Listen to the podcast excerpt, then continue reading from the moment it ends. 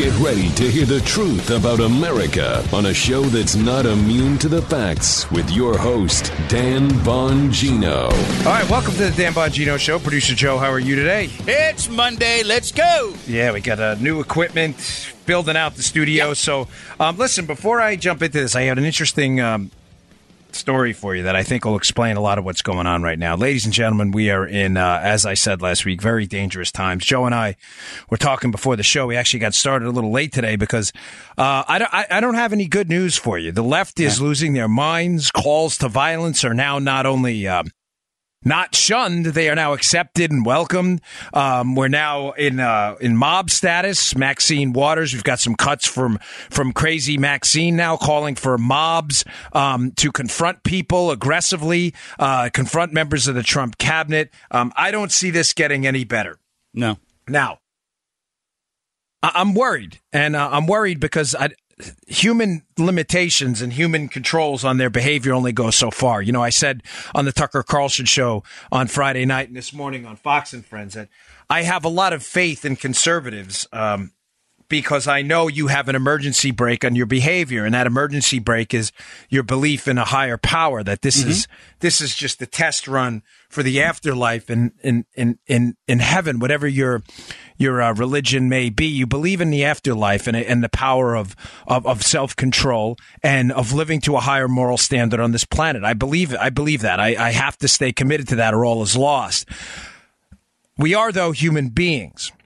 And I'm not sure what that flashpoint is going to be. God forbid it happens. But with people like Maxine Waters now openly encouraging mob aggression and confrontation, um, I don't know when it's going to happen. All right, I'm going to get to that in a second. Let me get the show started because something happened to me last night that I swear happened for a reason, and uh, I think it'll interest you. All right, today's show uh, brought to you by our buddies at Wax RX. You know how much I love our sponsors, and I only work with companies I believe in and products that I, I use. And this one really helped me out. Uh, this is a valuable product for me, and I know it'll be for you too. Listen, it's not the sexiest product to talk about Wax RX, but as I've told you before, I had to deal with earwax buildup when I was a Secret Service agent. It was a problem real problem. You stick that IFB thing in your ear, that uh, earpiece, and eventually you wind up getting clogged up ears after a while, and it's tough to um tough to get that stuff out. This story I'm about to share illustrates how the right product can change your life. This is from a listener's nephew had his life changed by Wax RX. My nephew Brandon dreamed of becoming an EMT and entered training. However, he quickly discovered he couldn't hear through his stethoscope. Bad news. Without being able to hear the patient's breathing or heartbeats, he simply wasn't going to successfully complete his EMT training. I recommended he try Wax RX and he used it to clean his ears. Amazingly, he removed a large blockage of wax from both sides. Instantly, he could hear everything, including through his stethoscope. With his hearing restored, he finished his training and is now an EMT. Good job, Brandon. Right now, you can go. Uh, you can try Wax RX, the Wax RX system, by typing in gowaxrx.com. That's gowaxrx.com. Gowaxrx.com. Use offer code Dan at checkout for free shipping. That's nice. Don't wait. You have no idea what you might be missing because of inner ear wax. Who knows? It might just change your life. Gowaxrx.com. Offer code Dan. Go check that out. You'll love it. Great product. Okay, so um, last night. Now, just to be clear, what I'm talking about, I'm talking about how we have emergency brakes and our behavior, and the radical left doesn't. Right. Our emergency brake is the, the conservative movement uh, is is largely composed of people who believe in God, big R rights, and that emergency brake is we don't want we don't want to be judged by a higher power for taking negative action against someone else. You know, there's nothing wrong, obviously, with self defense, but we would never engage in proactive violence because we don't believe in it. It's not because our political ideology says it, it's because our faith tells us not to do that. And I believe in that. Having said that, nobody's going to be dumb enough to let someone attack them, them either themselves or their kids, Joe. There is a natural instinct for human beings, obviously, to defend themselves and to defend their kids. Yeah. Now, last night, Yeah. I haven't told Joe this yet, but I had something really kind of spooky happen. Right. So, and it relates to this. Uh, it's about I get up on Monday mornings early to do Fox and Friends and to prepare this show for you. Really, for me, very early because I get I have late nights and you know whatever. Wow, wow, I'm not good. It's, I love my job. I'm just telling you, trying to put this in perspective. So I don't get a lot of sleep on Mondays. At about 2:27 in the morning, I know the exact time because after it happened, I looked at my phone and was like, "What just happened?" I wake up, Joe, to a blood curdling scream from my six year old. Hmm. She sprints, you know, that pitter patter of feet, sprints mm-hmm. into my room, and I hear a scream like, and I, you, Joe, you're a dad. Yeah. You, that, there's, I'll never forget this as long as I live. The fact that it happened last night. Mm-hmm. I instantaneously went into like, you ever watch Wolverine, like the X Men movies? Ching, the claws come out. Right.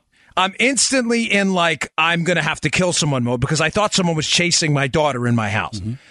The way I have a I have a one story house, but the way it's set up is it's one story, but it's flat and wide. So my kid, when she sprints, it's like it's a quite a sprint. You can hear it for a while. I swear, I thought Joe that somebody was chasing my daughter.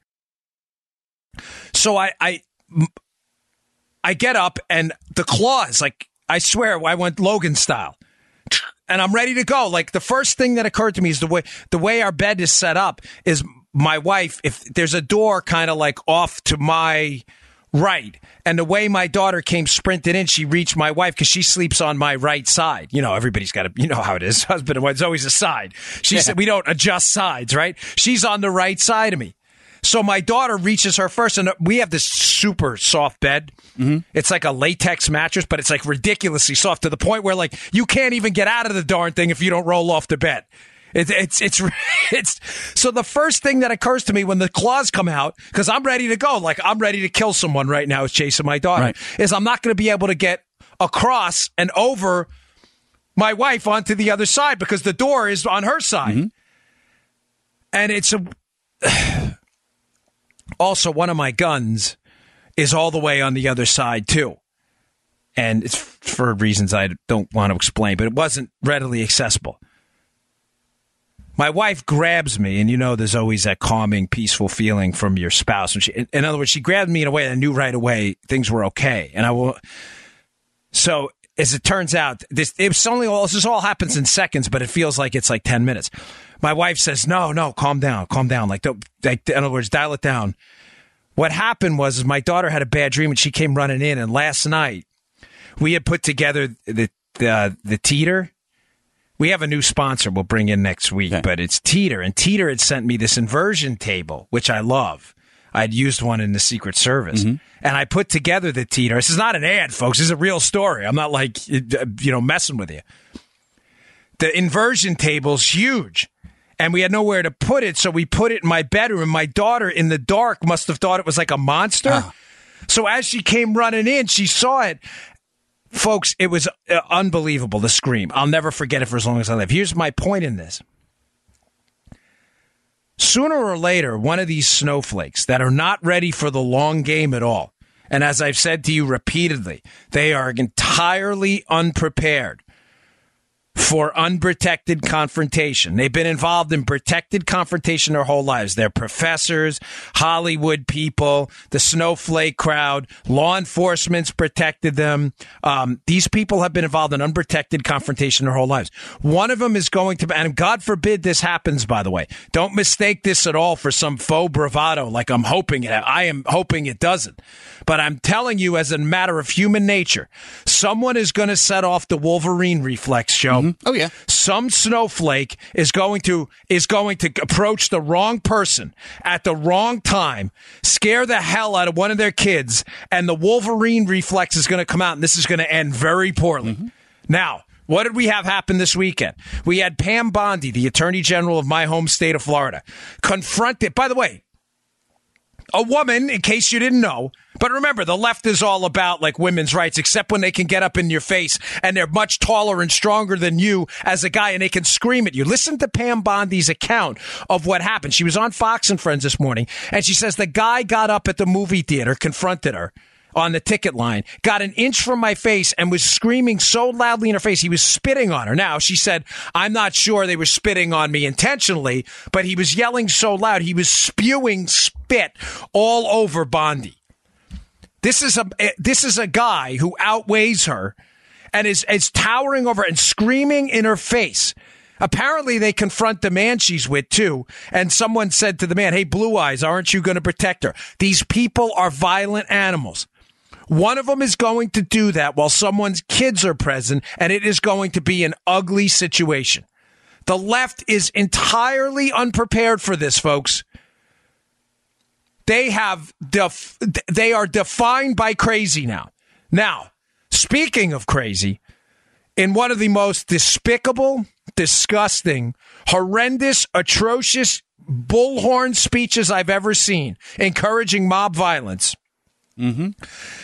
I have two cuts of psychotic Maxine Waters, alleged congresswoman from California, screaming like a deranged lunatic in a bullhorn, encouraging mob violence. I've got, I broke this down into two. Well, Joe did because he's good like that. Into two cuts. Play cut one. Already, you have members of your cabinet uh, that are being booed out of restaurants.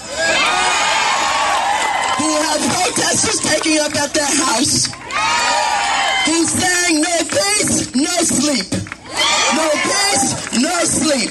And guess what? We're going to win this battle because while you try and quote the Bible, Jeff Sessions and others, you really don't know the Bible. God is on our side. Wow. Really, Maxine? Really? Late term abortion supporter. God is now a supporter of mob violence, too? Do you believe these maniacs? This woman is nuts. Now, what's uh, disturbing about that? Well, what's not disturbing about it is it probably a better question. What's doubly disturbing about that, folks, is everybody in the crowd like a bunch of stupid seals clapping. This is great. Isn't this great? Clapping as she encourages mob violence. It goes on. If you see anybody from that cabinet in a restaurant, in a department store, at a gasoline station, you get out and you create a crowd. And you push back on them. And you tell them they're not welcome anymore, anywhere. Ladies and gentlemen, you know, I don't, I'm not a fan, if you're a listener to the show and never will be, of hyperbolic statements. Right. I'm just telling you, and Joe's older than me. Maybe he can correct me. I, I've only been on the planet 43 years. I was a Secret Service agent for 12. I've seen political protests up and close and personal for most of my Secret Service career. I, I'm only saying that because I'm not going to be lectured by anyone about naivete here. I mean, this is what I did for 12 years. I took protectees who were Democrats and Republicans to rallies where people protest. Thank God, Joe. I am a supporter of the constitutional republic, as I said on Fox and Friends this morning, and I repeat on my own show. Protest, assemble. Thank God you have the right to do it. I support you fully as long as you don't get violent or attack anybody else. Having said that, because you can do something does not make it right calling for people to confront people in Trump's cabinet while they're out with their families in movies, while they're sitting there in front of their homes, because you can do that does not make it right. I want to be crystal clear. I am suggesting no government, and never will I, any government involvement at all here. Unlike snowflake liberals who want the government to solve all their problems. This guy won't bake a cake. He won't give me flowers for, okay. They want the government to bankrupt people. I am not suggesting any government role at all. I'm simply suggesting to you that these people are complete, total hypocrites. They're hypocrites and they are encouraging violence. There are a multitude of ways for you to petition and protest the government. You can write letters. You can do office visits. You can call your congressman's office. You can meet with your congressman. You can organize a protest outside their office. You can organize a protest in DC. You can organize a protest at your house, but you think that's the right thing to do is to confront people, throw them out of restaurants like Sarah Sanders was thrown out at the Red Hen this weekend? The Red Hen in Virginia. By the way, this is not going to end well on the business side for them either, because here's what's going to happen. Liberals are not ready for the long game. They're not ready for unprotected convert- confrontation, and they are not ready for the long game. What's going to happen here, Joe, is what happens every time you see one of these ridiculous incidents. Mm-hmm. What's going to happen is this. For a couple of weeks, liberal goofballs will show up with their social justice warriors in a restaurant and go, Look, we won. We've had a 600% increase in receipts. I'm sure you will. I have no doubt. Point stipulated. I guarantee you as well, a year from now, this place will not see one more dollar from conservatives. This place will lose, I guarantee it, because social justice warriors cannot play the long game. They have, they're busy in mommy's basement playing video games and tweeting all day. Some of them don't have any jobs. This is all they do. They'll eat there one time. The food's probably horrible anyway. They will never go back, but conservatives will be gone forever. This is what happened with Target with the Target policy. Oh, we're going to allow men in the women's room in Target. For a week or two, every social justice warrior in the world, yeah, they showed up to Target, Joe, Yeah. and probably bought something. Target's stock price and Target's performance went down after that because in the long run, none of us ever went back. And social justice warriors forget because they're not conditioned for the long run. Their entire ideology is about instant gratification, emotions, instant. They're not ready for the long fight. The red hen basically what well th- th- they washed themselves out. Confronting Pam Bondi. These people are the Maxine Waters speech. They are encouraging violence. Now, I heard something this weekend from Charlie Hurt, who's a really bright commentator uh, who does uh, I think he's a Fox News contributor. He's on Fox a lot regardless. Charlie Hurt was on I think it was Breitbart Radio on Sirius. I was headed to the gym this weekend. I was listening to him, and I actually stayed in the car for a minute because he was making some really terrific points. And one of the points Charlie Hurt brought up, Joe, which was genius,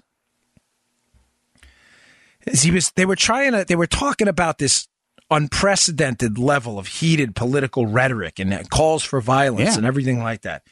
And Charlie Hurt said something that made a lot of sense to me. So much so, I sent myself an email to remind myself to talk about it. He said that the problem with DC for years is, and I'm quoting, everything's been based on a set of agreed upon premises. That's a brilliant point. I want to take that further. I had a I didn't hear the rest of his conversation after a lot of so I'm going to just take this. I thought that I sent myself an email. I said that's it because everybody's looking for a reason as to why, Joe. Why is political rhetoric so hot? Why have the liberals uh, lost their minds completely into open calls for mob aggression, mob confrontation now? Why? What's going on? Why now? And people just say, oh, well, it's Donald Trump. Yeah, but what is it about Trump? And then when Charlie said that, I thought, yes, yes, this is it. This is what's going on right now. The American people through the media Democrat Rhino Republican complex have a set of agreed upon premises that Donald Trump is now basically taking in a Boston Tea Party type event and throwing it overboard. He's taking these premises like the tea and throwing them into the ocean. And the liberals, the media, the Rhino Republicans, it's all one big complex. They're all the same thing. They all suckle from the uh, from, from from the same uh, calf. Bingo. Cow. Bingo. They all they are so the cow's now being taken away. The the ideological tea's being thrown overboard. And nobody knows how to respond other than violence because they're they're they're, they're op- they've been operating on the same to quote Charlie agreed upon premises for so many decades that now that those premises are being challenged they don't know what to do. They don't know how to respond. Now, I want to clarify this because you know, I don't like to talk in kind of ethereal, otherworldly talk. I like to hammer it home. And here's exactly what I mean. There really, there is a uniparty in D.C. That's why there was such a strong, vocal, troubling government response to the Tea Party. The Tea Party was the first effort in a long time, successful effort, by the way, based on electoral results and a, a- at least a temporary movement in some policy. The Tea Party was the first successful effort in a long time to overthrow the Uniparty, the rhinos, the liberals, and the media. Donald Trump is now a more powerful version of what the Tea Party was. There may not, there may be some ideological differences there on trade and others. I, I, I get that. I'm not telling you this is this is not populist and it's strictly conservative. I'm not. I'm telling you it's a challenge to the Uniparty. The Uniparty premises that would be, now just to be clear here on what we're saying. And Joe, as the audience ombudsman, your job is to stop me if I'm in any way confusing anyone Aye, sir. the set of agreed upon premises that have never been challenged that government's benevolent. It's only the degree of government involvement in our lives we're talking about. That hasn't been challenged in decades since Ronald Reagan. And even under Reagan, folks, to be fair, government grew. I mean, listen, Reagan cut taxes, but government did grow. Mm-hmm. It was an agreed upon premise. Reagan, you give, you'll get the tax cuts. Tip O'Neill uh, says, you know what? We want spending increases. The agreed upon premise by the media that's never to be challenged by anyone. In other words, the media says to the rhinos, we'll leave you alone and let you guys win a few elections, but you have to agree upon this premise. Government is, government is a benevolent, good force in our lives. It's only the degree of government that matters.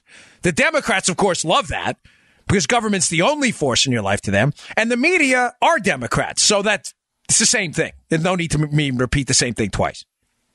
That premise is never to be challenged. If it was, the media was going to annihilate you. Annihilate you. They would finish you. They would wipe you out. You're a racist, a homophobe, a transphobe, a governmentophobe, a xenophobe, a phobophobic, phobic, phobophobe, as we always say. That you would you are to be destroyed. Remember that journalist scandal? Mm-hmm. Journo list. It was that email group of so-called journalists that were communicating about how to attack Republicans. These were journalists, by the way. Mm-hmm about how to, and one guy says, Hey, listen, if all else fails, just call him a racist. This is real. Just look it up. Journo list, Journo with an O, not with, not with the A. Journo list. Look it up and Google that. Just call them a racist. You'll see. That's what they said. Mm-hmm. Premise number one government is a good thing, and only the degree of government involvement matters. We'll let Republicans argue here and there for lesser government, even though they don't mean it. We won't attack them as long as they don't attack the fact that government's a good thing. Second, tax cuts can be discussed, but only in terms of government revenue and never in terms of the rich guys. In other words, rich guy, people who actually create wealth in the economy, they're never to get tax cuts. And if you discuss that, you're all for income inequality. You don't believe me? Look what they did to Mitt Romney. Mm.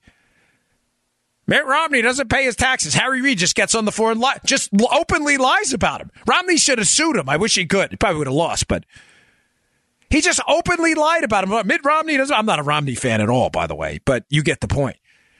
You cannot challenge that. You will be attacked immediately.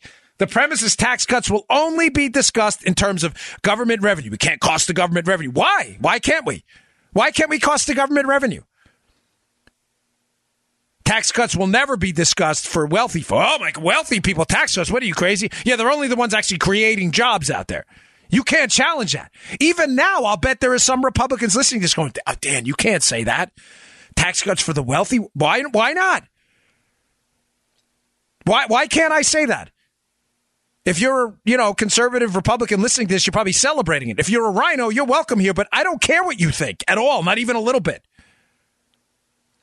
Why can't we say that? Why aren't people who create jobs with money, air quotes, allowed to keep more of their money to create jobs? Why, why, why are we not allowed to talk about that? But the answer is because these have been, as Charlie Hurt's said, agreed upon premises. He didn't cite these specific things. I'm adding to it. But these are the agreed upon premises that were never challenged before. There's a ton of, I just want to leave you one more. Things like public education. This has to be a net good. Really? What, why? Why can't we just give people their own money and let them choose where their kids go to school? We can't do that. Really? We already do it at the college level. Oh, but that, but that, that, that's different. Yeah, it is different. It's better. Yeah, we have elite colleges and universities and crappy public schools. You're right. It is different. No, no, Joe. Public education's a must. It's a must what? It's a must to suck. It stinks. We've been spending ridiculous amounts of money, and we're one of the worst industrialized countries in the world for education performance. The accepted premise, though, is you public education, money to public. Why? Why public education at all? Trump comes into office, and he. This is the point here. You may say, "Well, Dan, he hasn't really challenged public public education." That's not what I'm saying. What I'm telling you is he's not susceptible to the media mob that has in the past disincentivized genuine conservatives from challenging these premises. If he's allowed to challenge even one of these, that government's a good thing. Which clearly he has, he doesn't care, folks. This guy does not care, Trump, and I mean that as a compliment. He does not give a rat's caboose at all about what the media thinks. You, the the accepted premise on the media. I'll add another one. In the past, Joe, you know this as good as anybody. Mm-hmm as well as anybody. Sorry. What was the line about the media? never take on people who buy ink by the barrel. Ah, right. Yes. In other words, if they can write about you, they can do more damage to you. It's asymmetric warfare. No, that's not true. You know why it's not true? I had a uh, this weekend the Naples Daily News wrote a, a disgusting hit piece by by this ridiculous so-called pseudo journalist. This Naples, I'm not even going to say her name, and I'm not going to even cite her article because she was so pathetic. She wrote this disgusting hit piece on Ron DeSantis, and it's funny. Like in the past, you were told leave it alone, leave it alone. The accepted premise: you don't fight people who buy ink by the barrel. We don't use ink anymore. We don't use ink anymore. Brilliant! Brilliant! we use iPhones and Androids and computers. My Twitter following. Hey, tough guys at the Naples Daily News. I've got a bigger following than your entire staff and your paper. You don't like it? Tough. Ah, yes. Fill in the blanks. Too bad. Nelson Muntz moment. I win. You lose. Your ink doesn't matter. Yeah. I talk to a national audience. You talk to 12 people in Naples. You lose. I win. Donald Trump wins. He wins every time because he does not, he refuses to play this. Don't take on the media. Don't take on the media. His primary campaign issue is screw the media. That's right.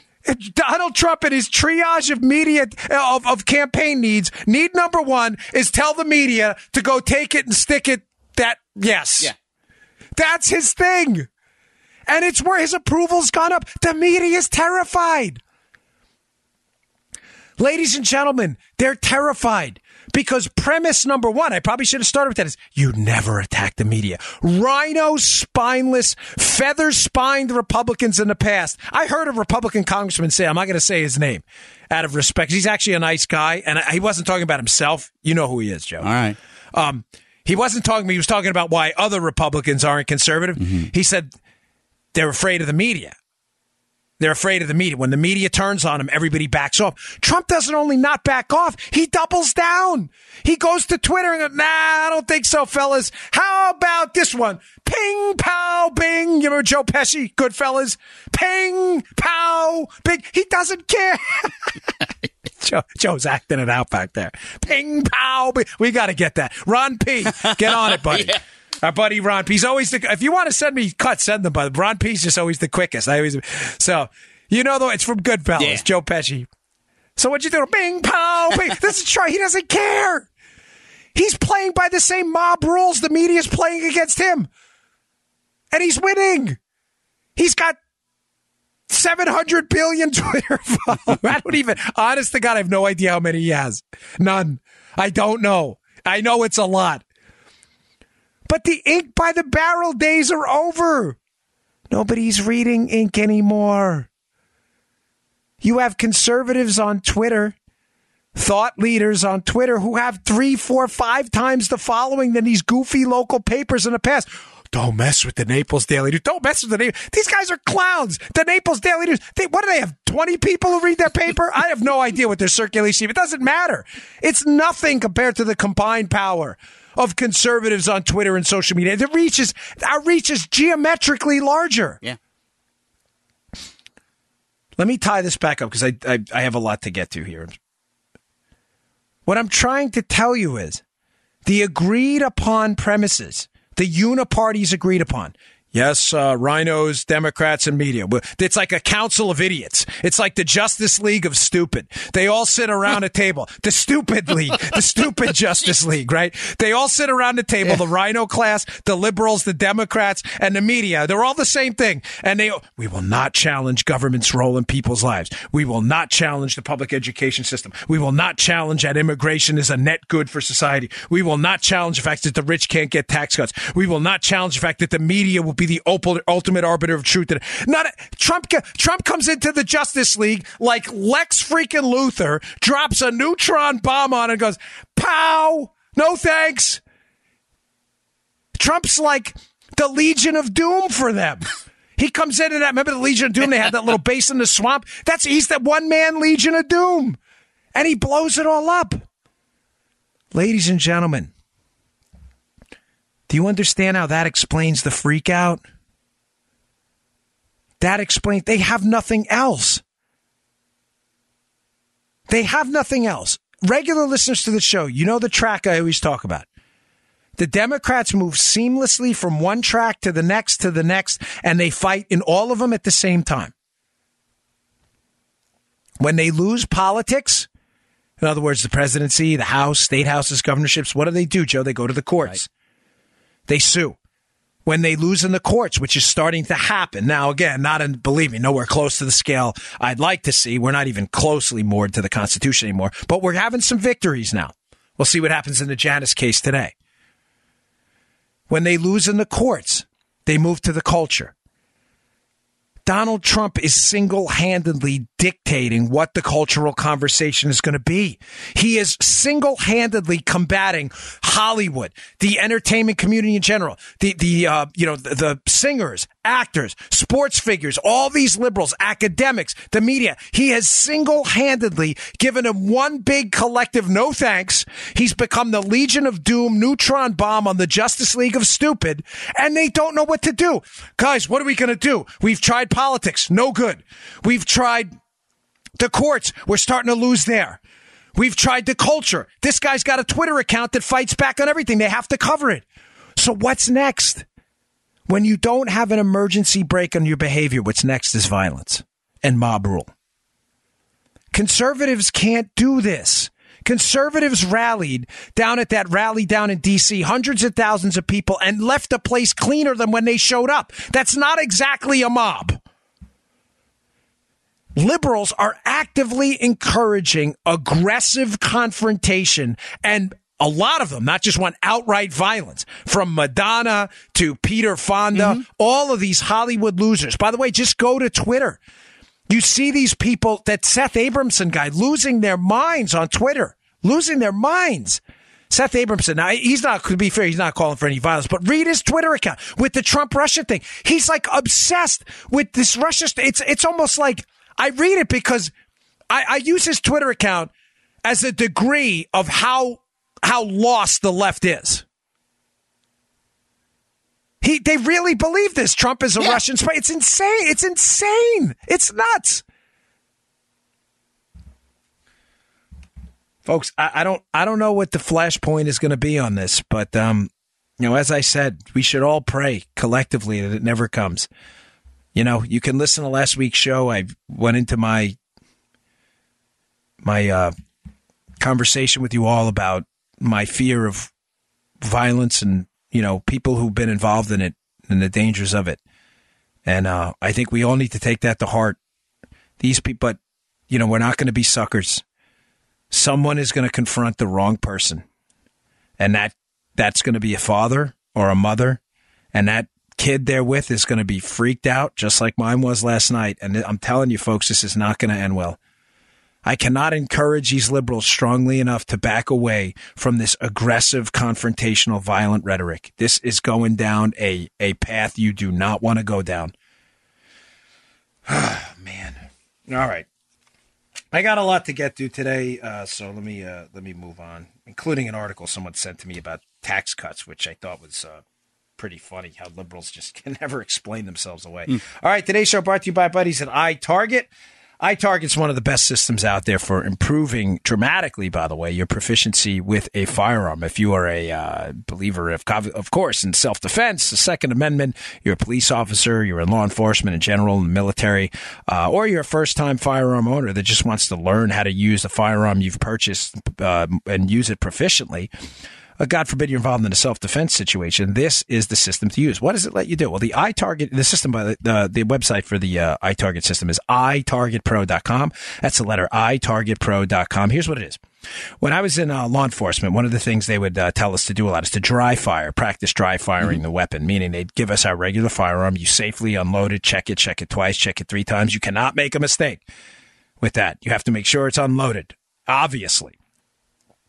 And you always point the weapon in a safe direction, but they would say dry fire, especially at the range, before you even, uh, you know, before you even let rounds go. Practice 10 or 15 dry fire rounds. No round in the firearm. You just depress the trigger. Obviously, there's going to be no recoil because there's no round. And practice your sight alignment. Practice your trigger control. Pra- practice your grip. Make sure you're not anticipating by pushing the gun down in anticipation of the recoil. Sometimes you put a dime on the end of the gun.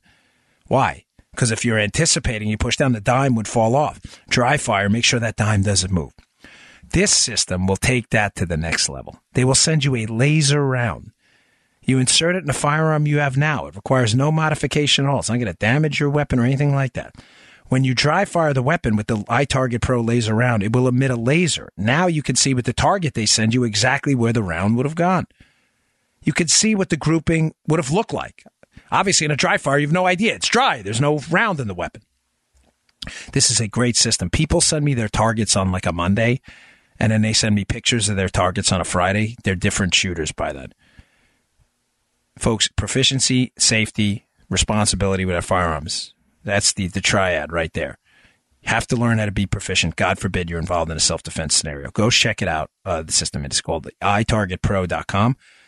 That's the letter itargetpro.com. Use promo code Dan and you'll get 10% off. The reviews on this product are staggeringly good. They love it, my listeners. Go check it out. itargetpro.com, promo code Dan. Okay. Um, really mind blowing piece in the Wall Street Journal today by Phil Gramm. The premise of the piece, again, talking about the, the theme of today's show, the, the Trump, why Trump is upsetting the apple cart. Mm-hmm. You know, mm-hmm. obviously heard the first half of the show there. But another reason, Joe, Trump is the first billionaire to appeal to the middle class. Mm-hmm. Yeah. Now, people have been dying to explain this, and there's an interesting study by Cato's John Early that suggests, and I'm not saying this wrong, don't send me emails trying to correct me. I'm saying this absolutely right. That what's helping Donald Trump is income equality. This is why I know it. This is, it's why I love having Joe on the show because I know if he's confused, that you should be too. And it's good though. You caught the because eyebrows, when I first read the, the headline, I was like, "What the heck? Yeah. Income equality?" We've heard about from the Democrats income inequality. How is income equality helping Donald Trump? This was a brilliant, brilliant, brilliant piece. Brilliant. it is. Hat tipped again, Cato's John Early. So Phil Gramm covers the piece. The suggestion here is that the election of Donald Trump and the, the, the upsetting of the apple cart in D.C., the support for Donald Trump, some of it had to do, Joe, with, I had to take a note on this because it was so brilliantly stated a backlash against income equality among the bottom 60% of earners. You're like, what the heck? Huh. Listen to this theory. Genius. This guy does his study where, for one of the first times, not the only time, but one of the first times, he takes in all government transfers and all government taxes to measure someone's net income. In other words, show everything from Section 8 local benefits, food stamps, earned income tax credits. In other words, everything Joe Armacost gets from the government, mm-hmm. state, federal, local, versus everything Joe puts out. Now, studies have been done in the past, effective income taxes, effect of this tax, that tax, um, uh, uh, uh, effects on spending income. This guy takes as, as best as he can all of it in. And he says, you know, when you take into account all of it, Medicaid, earned income tax credits, things that are left out yeah. of how much money, Joe, you and I or anyone else gets from the government, and you take it all into account mm-hmm. and you don't divvy it up, you get some fascinating numbers for the bottom 60% of earners. It's broken down into fifths 20%, 20%, 20%, 20%, 20%, right? That's how we typically do these. All right. What's fascinating is the bottom 20% of earners. Follow me, folks. This will make sense, but this is critical you understand this because it blows up the entire Democrat narrative about what I told you in the beginning. The accepted premise is government's a good thing and everybody accepts it. Don't dare challenge that. We will crush you. The bottom 20%, Joe, they earned 2.2% of the income. Makes sense. They're the bottom 20% of earners in the United States. All right. They earn 2.2% of the income. but they spent almost 13%, 12.9 to be precise, according to Cato's study. So they spent, they had spendable income six times higher than what they earned. Hmm. Which makes sense when you take into account all forms of government transfers, not just social, you know, entitlement programs like like uh like like SNAP or things like that. When you take into account Right. all of it, Okay. all of the transfers, Joe, from you to someone of a lower income, okay? The bottom, the bottom, they earn two percent, spend thirteen percent. All right. The next 20% up. So, you know, the not the the poorest among us, but the lower middle income we'd call it. They earn 7% of income. They spent 14%. So double what they earn. The next, so we'd say middle class, some maybe near upper middle class. Earned 12.6% of the income, but spent 15.4%. That was their spendable income. Mm-hmm. Their, their spendable. Folks, of all spendable income out there, here's what I'm trying to tell you, and here's the premise of the piece. This is a staggering number, Joe. The bottom 60% from poor to middle, maybe borderline upper middle class, mm-hmm. have about the same, spend about the same amount of money when it comes to the percentage of spendable income in the United States. Hmm. 13% in the bottom to middle class, 15.4%. Yeah. Now, I'm not going to put you on the spot because this is a tough one, but I know a lot of you are putting two and two together already. And this is when it clicked to me. That is a genius way to put it. Why? Because, folks, he puts another number in there that's really going to kick you in the. Nah. The out of those, uh, the bottom 20%, the people right above that, the 20% above the bottom 20, they work two and a half times as much as the bottom 20%. Yet their percentage of the spendable income is right about the same. The group above that, the 20% above. So you have the bottom 20, the 20% above that. Then you have the 20% above that, middle income, maybe a little bit upper middle income in some places. They worked four times as much. Ladies and gentlemen, the Democrats have this argument all backwards. They're arguing on the income inequality front, suggesting, Joe, that middle income people spend their entire lives worrying about the earnings of Bill Gates. Let's be honest, Joe and I don't give a rat's caboose about the earnings of Bill Gates or Warren Buffett. Oh, hell no. Hell no. I knew you were going there. That we don't care. Joe and I have jobs. J O B S. As Joe Biden would say, a three letter word. J O B S. Joe, I gotta love Uncle Joe. Three letter word. Five letter word. J O B S. We have jobs. Joe and I don't care. Warren Buffett, good for you. I hope you earn 75 billion next year. He may have already earned it. Who cares? The Democrats, the liberals, and the rhino Republicans in the establishment class, an accepted premise as well, which Donald Trump has entirely overthrown because he has no problem giving people who are wealthy like him tax cuts because he knows it'll create jobs. Right. No problem. He doesn't care. He's like, yeah. Donald Trump's like, he says the other day about the elites in a speech. Oh, we got to get this for tomorrow. I, this is one of my great, this is one of the, one of my favorite Trumpisms ever. He's like, why do they call themselves elites? I make more than them. My apartment's nicer. Oh my gosh. Joe, that was heresy three years ago. If any Republican said, oh my gosh, how out of touch talking about how rich he is, Trump's like, yeah, being rich is great. We should all be rich. And the Democrats are like, this isn't accepted upon premise. You can't challenge this. And they can't do anything because they buy ink by the barrel, but nobody's reading their ink. They're reading Trump's tweets. They don't know what to do. Now we're like, attack him, steal his wallet. Violence is all they got. Aggression, aggressive confrontation. He doesn't care. You don't scare him. We are going to write an op ed about how he's Donald Trump's an elitist out of touch. He turns it right on you. He does the dipsy do flipperoo. He'll flip you. We'll flip you for it. He flips you. He flips you right. He takes the dipsy do flipperoo. You know, the girl you didn't like dating and then she dumps you and then you're in love, the flipperoo? that he does the flipperoo. He takes their arguments against him and he flips it on them. What makes these idiots elite? I'm wealthier than they are. And by the way, we're going to give tax cuts to wealthy people too. And we don't care because people create jobs and it's their money. they got the argument all wrong. The accepted premise here in this study that is entirely overturned by the research this guy did, the accepted premise in the past by the the Justice League of Stupid, the rhinos, the Dems, and the media, was that income inequality is a big deal because the middle class can't stand rich people, and therefore we should all go after rich people because they're the problem. Ladies and gentlemen, that is an accepted, near tautological statement in the swamp. Mm-hmm. This study suggests that Trump is winning because what Trump is doing is saying, no, no, no, no, no, no, no. It's not the rich people that are screwing you over. It's a class of people. Yeah, not all. I'm not impugning the uh, character, unlike Democrats do of us collectively of people. Listen, I grew up poor. I'm simply suggesting to you that he is highlighting the fact that there are a group of people that is not insignificant that don't work as much as people in those other um, uh, those other cat the, the, middle income and the upper middle income that don't work nearly as much that have about the same amount of spending capital as you do.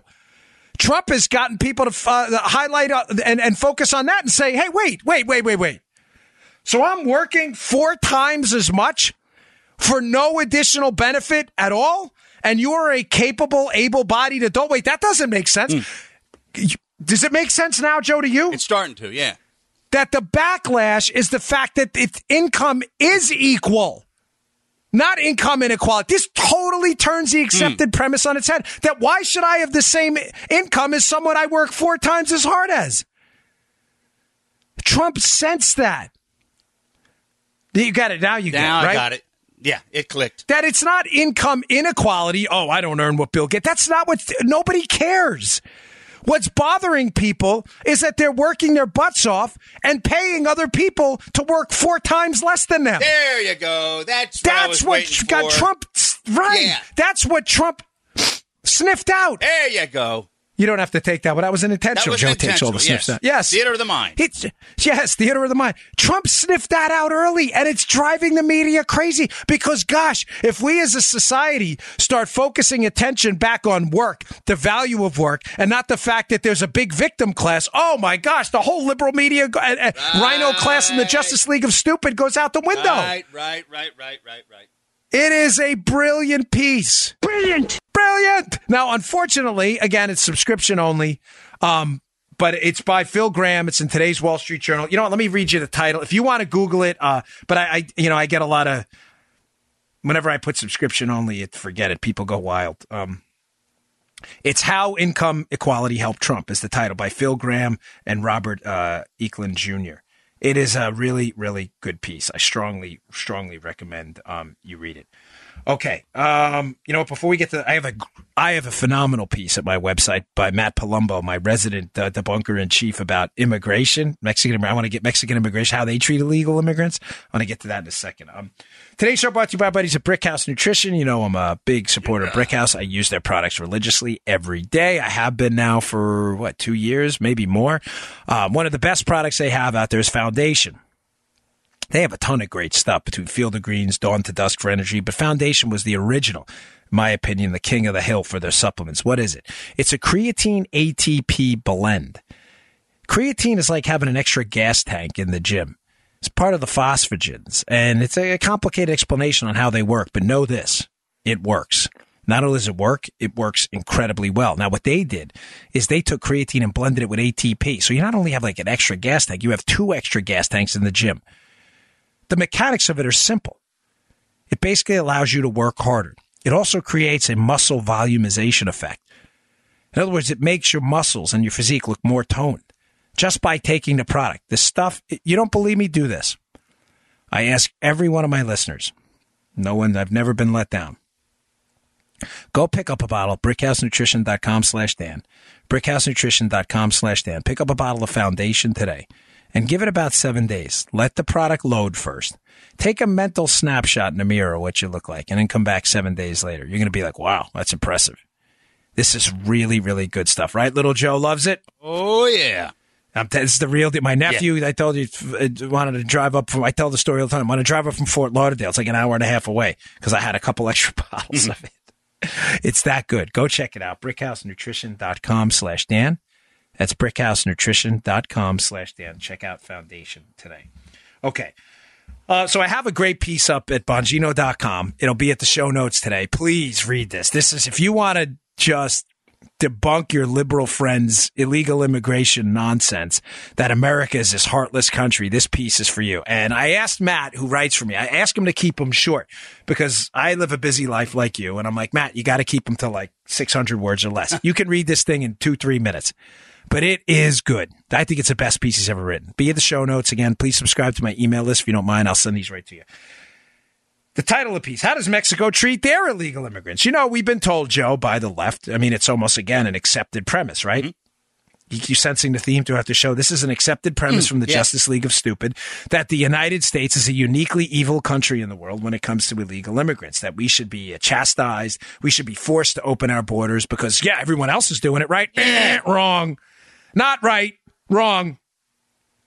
So, given that we've been told how uniquely awful and evil we are, Joe, Matt did a piece and said, well, how does Mexico treat their illegal immigrants? And Matt, one thing Matt's great at is using actual facts. Here are some facts for you to debate your liberal friends. Asylum requests, Joe. Yeah. Again, we've been told how awful the United States is. Yeah. Gosh, we're so evil. We're not letting people in. Oh, we suck. You know, yeah. we suck. We're terrible. Yeah. This is really awful. So the United States, we reject 62% of asylum requests. Mm-hmm. 62. oh my gosh, that's super high considering if you're accepting the liberal premise, we're evil. 62%. Six out of 10 people are, their asylum requests are rejected.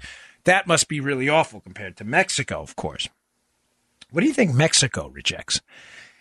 How about 90%? Oh. How does that sound to you? Oh, oh, oh, 90? Wait, I thought it was up. We're the problem. So uh, we're supposed to take in people who transit Mexico from Central America and people from Mexico as well in unprecedented numbers, while the Mexicans reject 90% of asylum requests and we only reject 60. But we're the problem here, right? we're the problem. So you can transit a country that's going to kick you out because you have a higher likelihood of having your asylum request rejected. You can transit it to get to the United States where they're more than likely to accept your asylum request. I'm not saying good or bad. I'm just telling you the numbers. So if you're going to bash the United States, and you're going to bash the United States as some unique stain on the world, it should at least be done in some context, especially with our southernmost neighbor. So I assume if you have a problem with the United States and their treatment of asylum requests, you have a bigger problem with Mexico. No, no, no. Mexico's good. It's just us that are bad. That's liberals, of course. Deportations.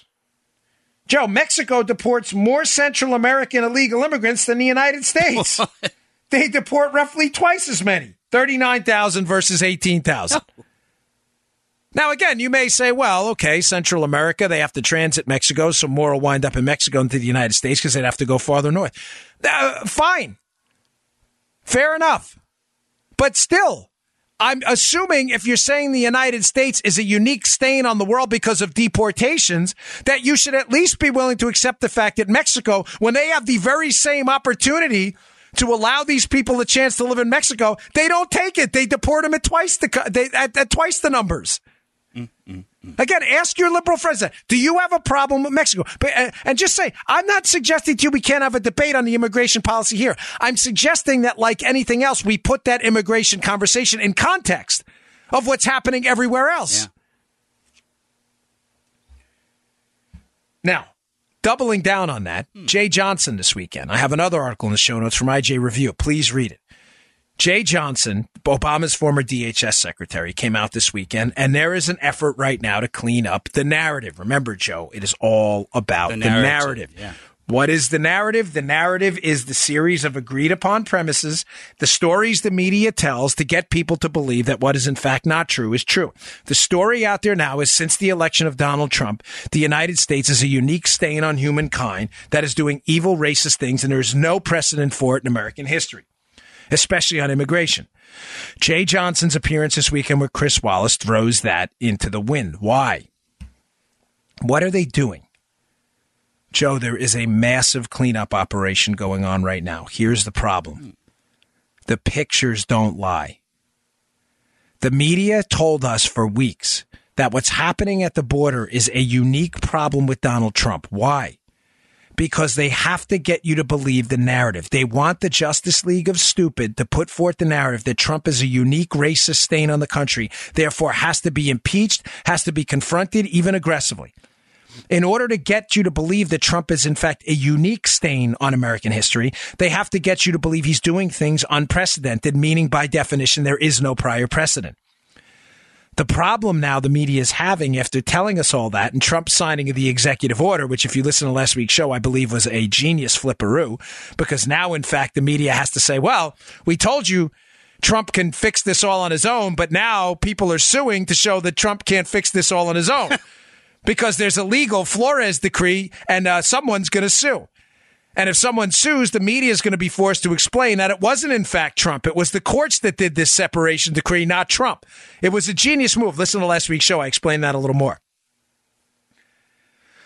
But now that the photos from the Obama administration of separated children, of children behind cages in the Obama administration, of children wrapped in foil blankets in the Obama administration, now that they are starting to surface in mass, and that the ink buyers don't have enough ink to overcome the power of social media and the conservative fight back brigade that is putting all these images out there on Facebook saying, wait, wait, wait, wait, wait. Your argument now is Trump is some unprecedented evil because there's no precedent for this behavior. Well, what's this?